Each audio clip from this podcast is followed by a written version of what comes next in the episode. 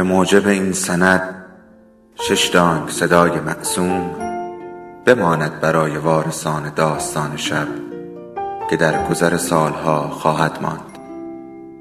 ارادتمند داستان شب.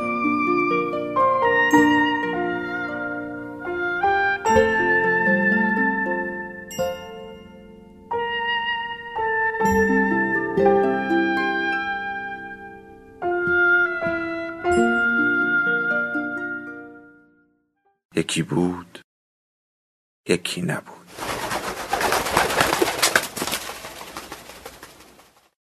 از دو روز قبل که در آن کشتی بخار قدیمی با تکان دست از تو خدافزی کردم به چیزی غیر از تو فکر نکرده بودم.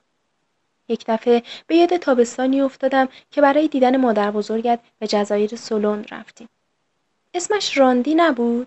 راندی یا نوک؟ البته حجوم این افکار اتفاقی نیست.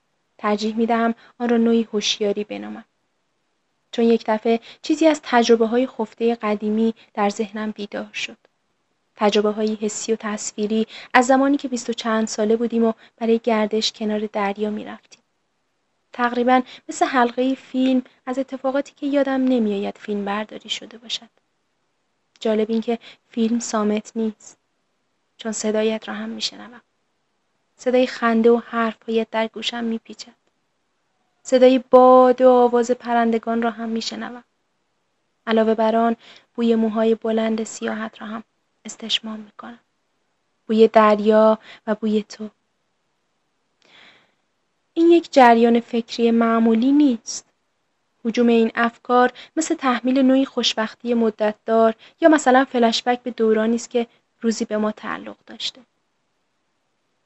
اول تو را در همان هتل قدیمی دیدم که بیش از سی سال قبل با هم آنجا بودیم. وقتی آنجا را ترک کردم با قایقی سفر کردم که هم اسم جزیره بود که خانواده مادر بزرگت در آن زندگی می‌کرد. یادت هست که گفتی اسم خودت را هم به نوعی از روی اسم همان جزیره انتخاب کردند؟ اگر یادت باشد اکثر اوقات از اوتقاسولا جزیره دوردست که محل زندگی مادر بزرگت بود حرف می‌زدیم. سولرون و سولندیر عنوان لذت بخشی نیست؟ شاید بهتر باشد که از این همه خطوط مرتبط اتفاقی نتیجه گیری مشخصی نکنیم. واضح است که اسم آن قایق از مناطق ساحلی آن اطراف گرفته شده و چیز بارز و فوقالعاده دیگری در آن نیست. حالا آرامش یافته بودم. مدت زیادی روی عرشه ایستادم و برای خودم لبخند زدم.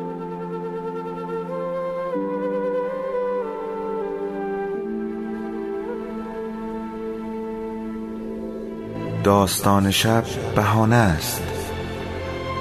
برای با هم بودن دور هم نشستن شنیده شدن.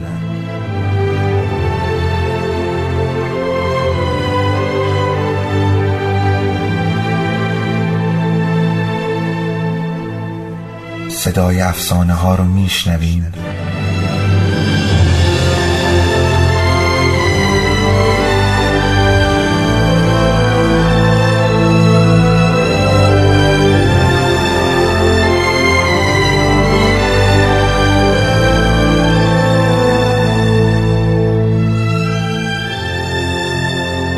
才会中被害。